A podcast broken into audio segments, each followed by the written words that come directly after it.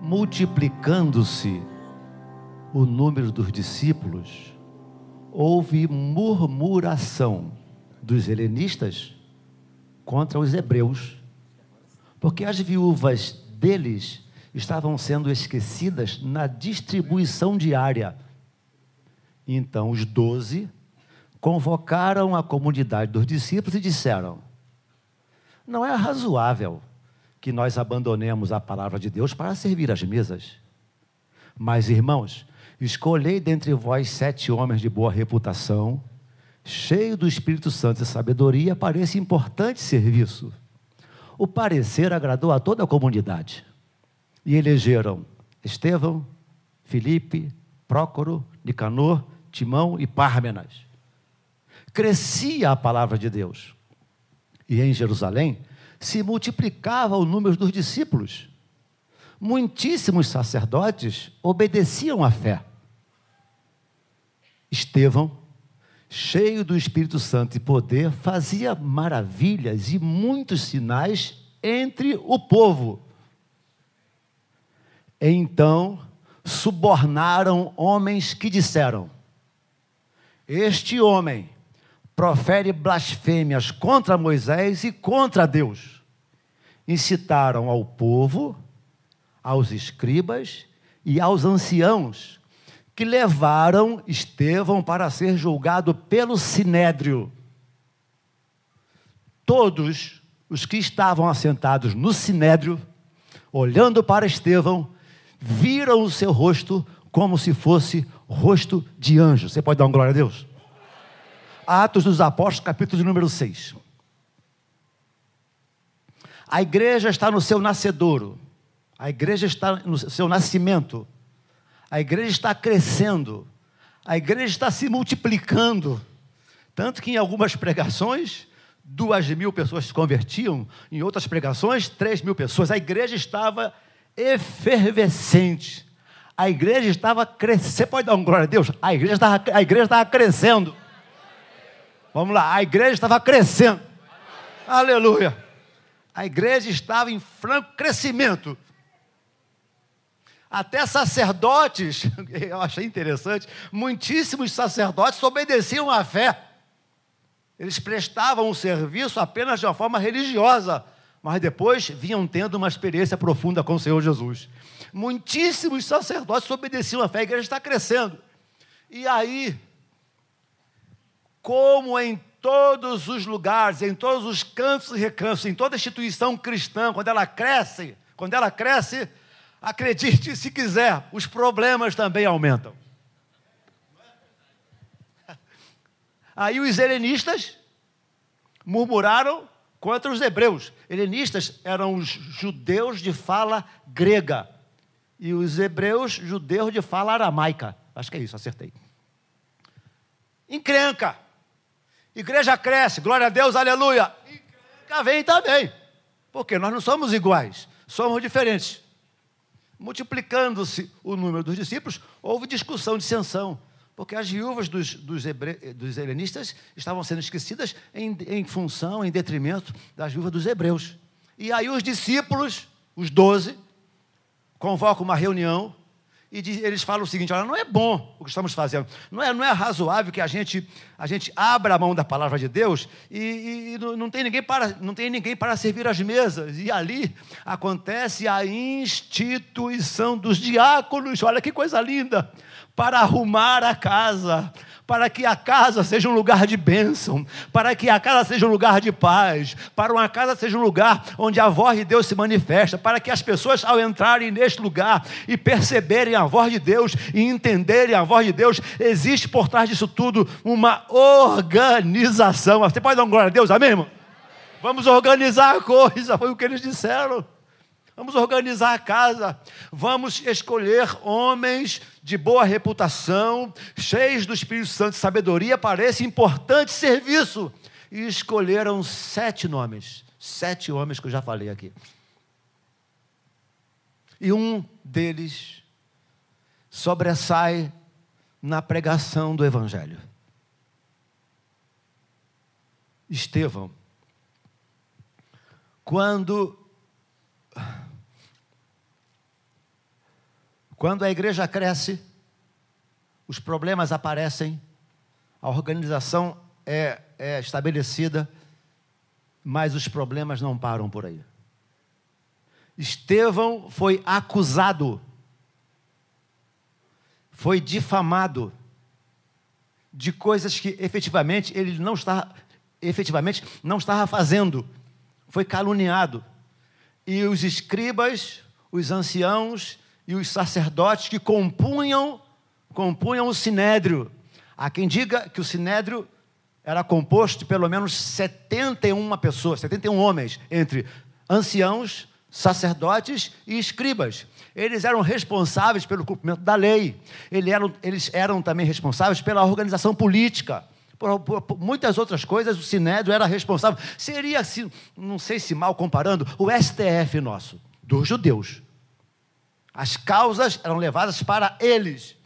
A Estevão, por inveja, porque Deus estava usando Estevão de uma forma extraordinária, por inveja. Cuidado, a igreja cresce, mas os invejosos estão por aí de plantão. Cuidado. Acusaram Estevão de coisas que ele não estava nem fazendo nem falando. Levaram para o sinédrio, para ser julgado pelo sinédrio. Olha que coisa linda.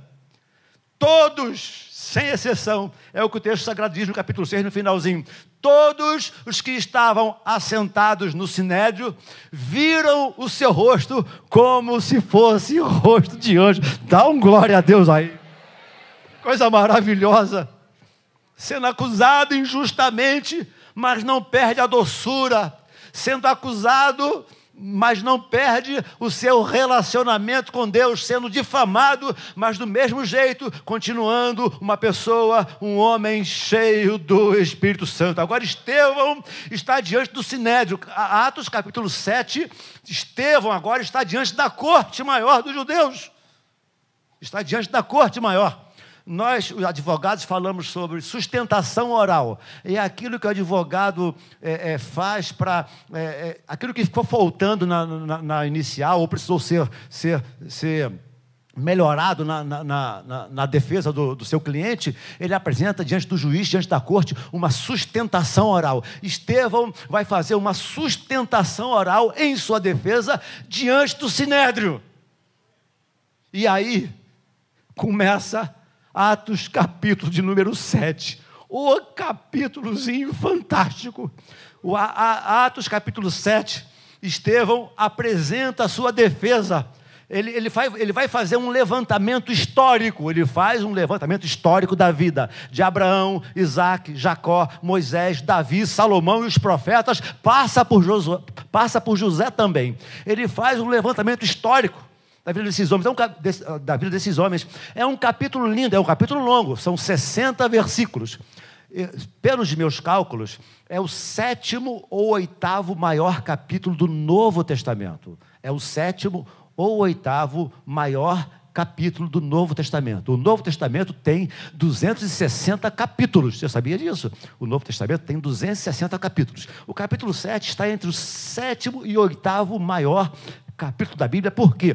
Porque ele faz uma defesa histórica da frente do sinédrio, na frente da corte. Mas, quando chega no versículo 52, preste atenção. Quando chega no verso 52, diante da corte, ele diz o seguinte: A qual dos profetas vossos pais não perseguiram? verso 52. A qual dos profetas vossos pais não perseguiram? Eles matavam os que vos anunciavam a vinda do justo, o justo que vocês traíram e assassinaram. Olha o que Estevão está dizendo para a corte. A qual dos profetas vossos pais não perseguiram? Vossos pais matavam os que vos anunciavam a vida do justo, o justo que vocês traíram e mataram. Preste atenção, vou repetir. Ele passou por Abraão, Isaac, Jacó, Moisés, Davi, Salomão, os profetas e também pela vida de José. Quando a corte, quando a corte entende que Estevão está dizendo que aquele a quem eles assassinaram dias atrás, Jesus de Nazaré. Estevão está afirmando categoricamente que os patriarcas e todos os profetas ratificaram e anunciaram que aquele era o Salvador de Israel, era o Messias. E isto deixou a corte enraivecida. Tanto que no verso, no verso 54 diz assim: ouvindo isto, Ouvindo isto, isto o quê? O que Estevão está dizendo. Vocês mataram o Messias, o Messias que foi anunciado por Abraão, Isaac, Jacó, Moisés, Davi, Salomão e os profetas. Vocês assassinaram o Cristo, o Salvador de Israel. Ao ouvirem isto, verso 54, olha o que o texto vai dizer. Enfureciam-se, enfureciam-se em seus corações e rangiam os dentes contra Estevão. Olha que ódio Estão prestando atenção no ódio? Existe um ódio estabelecido no coração da corte, porque Estevão está assinalando o seguinte: vocês fizeram um julgamento, e vocês que são a favor da lei, fizeram um julgamento nos escuros, nas escusas, um julgamento ilegal, e vocês assassinaram aquele a quem Moisés, Abraão, Isaac, Jacó, Davi, os profetas disseram que viria. Eles ficaram enraivecidos irados, de uma forma tal que rangiam os dentes contra Estevão. Verso 54. No verso 58 diz que as testemunhas deixavam as suas vestes aos pés de um jovem chamado aos pés de um jovem chamado Saulo. Verso 54, 58 vai dizer assim, ó: e apedrejaram Estevão, que dizia: Senhor, recebe o meu espírito. E ajoelhando-se, por causa das pedradas, verso 60, clamou em alta voz: Pai, perdoa-lhes, porque não sabem o que fazem. E com estas palavras, adormeceu, morreu. E diz o último, o último verso, a última frase: E Saulo consentia na sua morte.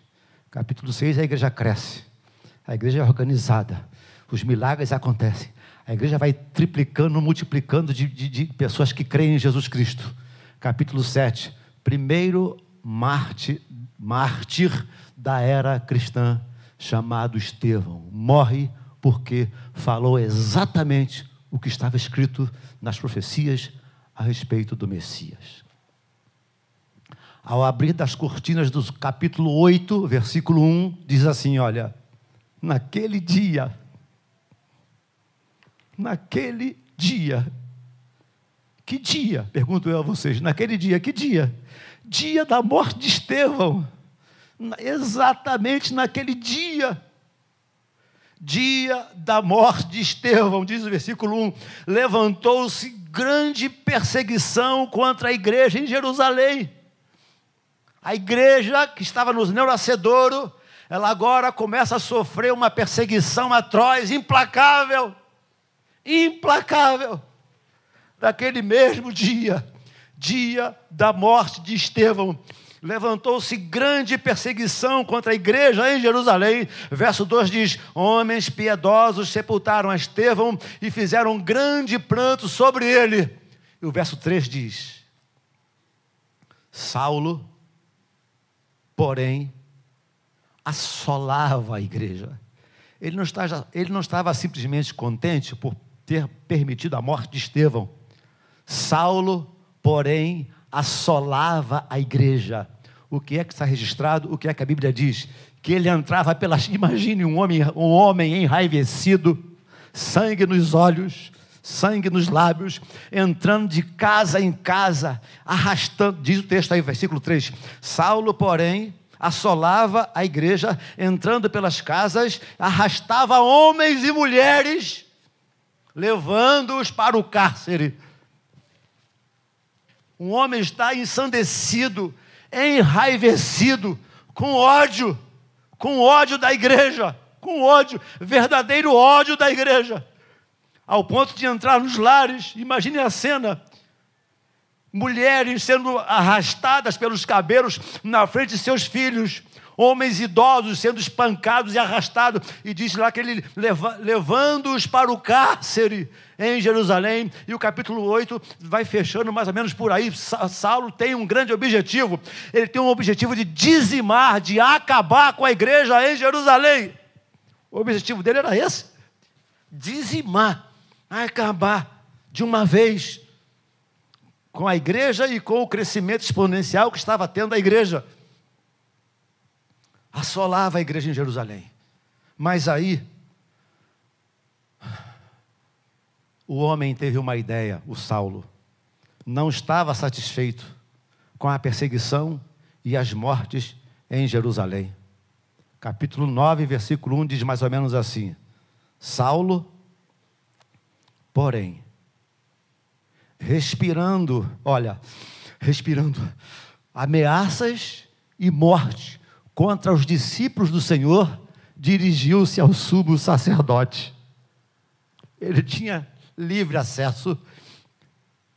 Saulo, porém, respirando ameaças e morte contra os discípulos do Senhor, dirigiu-se ao sumo sacerdote e lhe pediu cartas para a igreja em Damasco, caso achasse alguns do caminho, os levasse presos para Jerusalém, é o que diz o versículo 2. Ele então, ele então já, já que a igreja em Jerusalém já está bastante destruidinha, bastante acabadinha, vamos dar seguimento. Saulo queria largar o seu histórico de destruição, de morte, de perseguição à igreja. Pelo que me consta, não sou bom nessa área de, de, de geografia, mas mais ou menos, de Jerusalém a Damasco são mais ou menos 200 quilômetros, ou um pouquinho mais, ou um pouquinho menos, mas a média é essa, mais ou menos daqui a Rio das Ostras, são 180 quilômetros. Ele sai de Jerusalém, arruma a sua equipe, com certeza, com animais de carga, Hoje a gente pega um carro e em três horas e meia faz da, do, daqui de Caxias a Rio das Ostras. Mas imagine na época, há 2023 anos atrás, onde as viagens eram feitas em cima de animais de carga. Ele prepara a sua carga, prepara a sua comitiva, coloca sobre os, o, o, o mantimento sobre os animais e ele sai de Jerusalém com o objetivo de ir para Damasco, a fim de prender caso achasse ali alguns do caminho. Aí o versículo de número 3 do capítulo 9 vai dizer o seguinte: perto de Damasco, pertinho de Damasco, eu não sei, mas ah, pela, pela, pelo meu entendimento, já dava para ver a cidade perto de Damasco. A, o texto sagrado diz que subitamente, de repente, de repente, de repente, uma luz brilhou ao redor dele e caindo por terra, ouviu a voz que dizia: Saulo, Saulo, por que me persegues? E caindo por terra, ele diz: Quem és tu, Senhor? E a resposta foi: Eu sou Jesus a quem tu persegues. Coloca isso no seu coração. Não persiga crente, não. Guarda no teu coração. Não persegue crente, não. Não espezinhe crente, não. Não fique aí espezinhando os crentes, não. Sabe por quê? Nós, os crentes, nós temos um defensor. Quem és tu, Senhor? Saulo, quem eu sou? Vou te dizer, eu sou Jesus a quem tu persegues. Enquanto Saulo permitia apedrejar Estevão, o Senhor Jesus estava sendo apedrejado. Enquanto homens e mulheres eram arrastados pelas ruas, o Senhor Jesus estava sendo arrastado por Saulo. Quem és tu, Senhor Saulo? Eu sou Jesus a quem tu persegues. Cuidado ao ficar encrencando com os filhos de Jesus, com os servos de Jesus. Aí o Senhor Jesus fala para ele: levanta-te, levanta-te, entra na cidade e lá te dirão o que te convém fazer. Pensa na cena comigo aqui. Saulo está em Jerusalém, arrogante, altivo, gabarola de si, cheio de poder, cheio de autoridade, cartas na mão, comitiva, e ele sai de Jerusalém altivo, orgulhoso, arrogante, gabarola de si, cheio de poder e autoridade. Mas no caminho, cuidado, o Senhor Jesus costuma deixar no caminho alguns orgulhosos no chão, alguns altivos no chão, alguns arrogantes no chão, alguns prepotentes no chão. E então ele cai no chão e o Senhor Jesus fala assim: levanta-te, levanta-te, entra na cidade e lá te dirão o que te convém fazer. Olha o que o texto vai dizer agora. Guiado pela mão. Não tem mais aquela arrogância inicial de Jerusalém. É um bom tema, dá para escrever um livro, hein? Saindo de Jerusalém, entrando em Damasco. Ele agora está cego, ele está dependente, ele está ele está humilhado, dependente, sem direção, sem saber o que fazer, aquele que sabia tudo o que ia fazer, sem saber o que fazer. Alguém segura-o pela mão e ele é conduzido para Damasco. Ele, ele já não se movia por si só, já não tinha mais vontade, já não tinha mais desejo, já não existia mais arrogância, já não existia mais orgulho. Ele está quebradinho, quebradinho, quebradinho, e como se não bastasse, cego e foi levado às apalpadelas guiado pela mão a Damasco. Olha que coisa linda. Atos capítulo 9, versículo 10 em diante, diz mais ou menos assim: Ora, havia em Damasco um discípulo chamado Ananias. Disse-lhe o Senhor numa visão: Ananias, ao que respondeu: Eis-me aqui, Senhor. Dispõe-te, Ananias, dispõe-te. Vai à rua que se chama direita e na casa de Judas, procura por Saulo, apelidado de Tarso, pois ele está orando. E viu entrar um homem chamado Ananias e impor-lhe as mãos para que recuperasse recuperasse a vista. Ananias, porém, respondeu: Senhor, que é isso? De muitos tenho ouvido a respeito deste homem. Quantos males fez ele aos teus santos em Jerusalém? E para aqui, para Damasco, trouxe autorização dos principais sacerdotes. Jesus, tu não sabe disso, não, Jesus? Trouxe autorização para prender a todos que invocam o teu nome. Porém, o Senhor lhe disse: Vai, vai, porque este é para mim instrumento escolhido para levar, para levar o meu nome perante gentios e reis, bem como perante os filhos de Israel. Pois Ananias, eu lhe mostrarei o quanto lhe importa sofrer pelo meu nome. Ananias então foi, diz o texto, entrando na casa, impôs sobre ele as mãos, dizendo: Saulo, irmão, virou irmão. Senhor, ele não vale nada. Vai, porque ele é para mim instrumento escolhido para levar o meu nome perante gentios e reis, bem como perante os filhos de Israel. Analise então foi e entrando na casa, impôs sobre ele as mãos, dizendo: Saulo, irmão.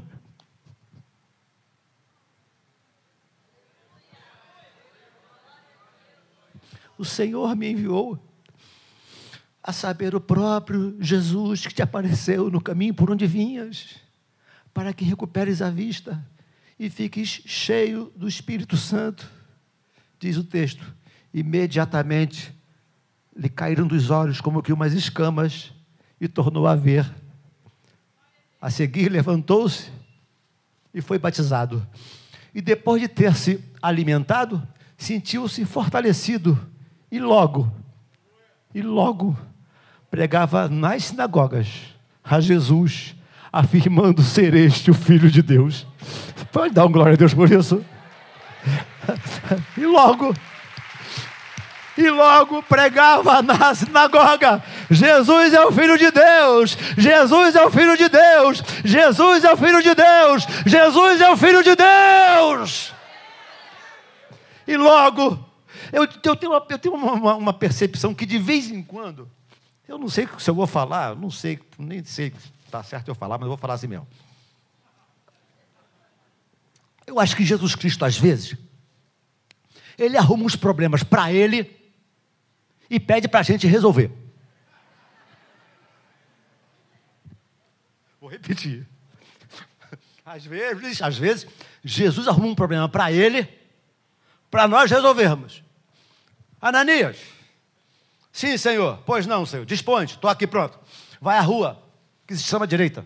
Procura por Saulo, apelidado de Tarso. Sabe o que eu fiz? Eu derrubei o cara do cavalo. Eu acabei com os planos dele. Pois é, pois é, pois é, pois é. Agora, olha só. Vai lá. Como se o Senhor Jesus não soubesse. Mas, Senhor, tu não sabe da história, não? De muitos. Ananias, de muitos têm ouvido a respeito deste homem. Pois é, Senhor, quantos males fez ele aos teus santos de Jerusalém. E, e para aqui, para Damasco, está vindo aí com cartas. Ele não presta, não, Jesus. Sai dessa. Esse cara não vale um pão com ovo. Não vale nada, não, é, não se mete, não, já não vai, não. Mas Ananias, deixa eu te dizer uma coisa para você. Ele é um instrumento escolhido. Vocês já leram as 13 epístolas paulinas? Já leram? 13. 27. Metade do Novo Testamento foi escrito por ele. Ô Ananias, vai lá, Ananias. Ele é instrumento meu. Por favor, cuidado ao olhar por gente perdida lá fora. Cuidado ao, ao denominar aquele cachaceiro, ou aquele viciado ou aquele não sei o que. Cuidado, de repente, estaremos fazendo referência a um futuro servo do Senhor. Ananias, conversei essa semana com um homem, ele falou para mim: cheirei cocaína durante 18 anos, eu tenho um desvio de septo de tanta cocaína que eu ingeri. Eu vendi um carro, usei a cocaína a noite toda, estava na sarjeta, estava na sarjeta. Mas um dia entrei numa reunião. Nós tivemos aqui alguns anos atrás o um grupo chamado de A Procura do Pródigo. Não sei se o Ari está aqui me ouvindo, Arizinho. E ele tinha um grupo, cinco grupos, que fazia visita às pessoas que estavam um pouquinho afastadas. E aí ele passou na rua, viu esse, esse homem, vamos lá na reunião assim, assim, assado. Ele, ah, vou lá foi lá cheio de cocaína na ideia, 18 anos cheirando cocaína. Mas sabe o que o Senhor Jesus estava dizendo para ele, para esse moço que estava convidou? Vai lá, que ele é meu servo, eu vou transformar a vida dele, eu vou fazer um milagre na vida dele. E ele me contou, depois de 18 anos cheirando cocaína todos os dias, Nesta noite, nessa mesma noite, teve uma experiência com Deus e nunca mais encostou cocaína ao seu nariz, nunca mais. Ele não, não entrou num processo de recuperação, não. Naquele dia, ele foi totalmente transformado. É isso, é o poder do Evangelho, é o poder da palavra é o poder da anunciação, é o poder da oração. Vai, Ananias, porque ele é instrumento escolhido para levar o meu nome perante os gentios e reis, bem como perante os filhos de Israel, pois eu lhe mostrarei o quanto lhe importa sofrer pelo meu nome. Ah, se Ananias não fosse, Ananias foi. Ananias foi. Todos juntos? Galeria também, mais uma vez. Agora, grito de guerra. Ananias foi. Agora com, com pulmão a, a vapor. Ananias foi.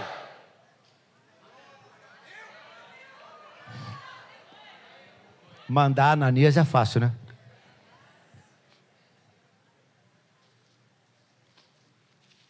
Mandar Ananias é fácil. Davi, vai. Valci, vai. Flavinho, vai. Alexandre, vai. Artaxerxes, vai. Assir, vai. Anselmo, vai. Sandra, vai. Ao invés de falarmos agora, Ananias, vai. Vamos gritar agora, cada um o seu nome. Vai ser uma barulheira legal.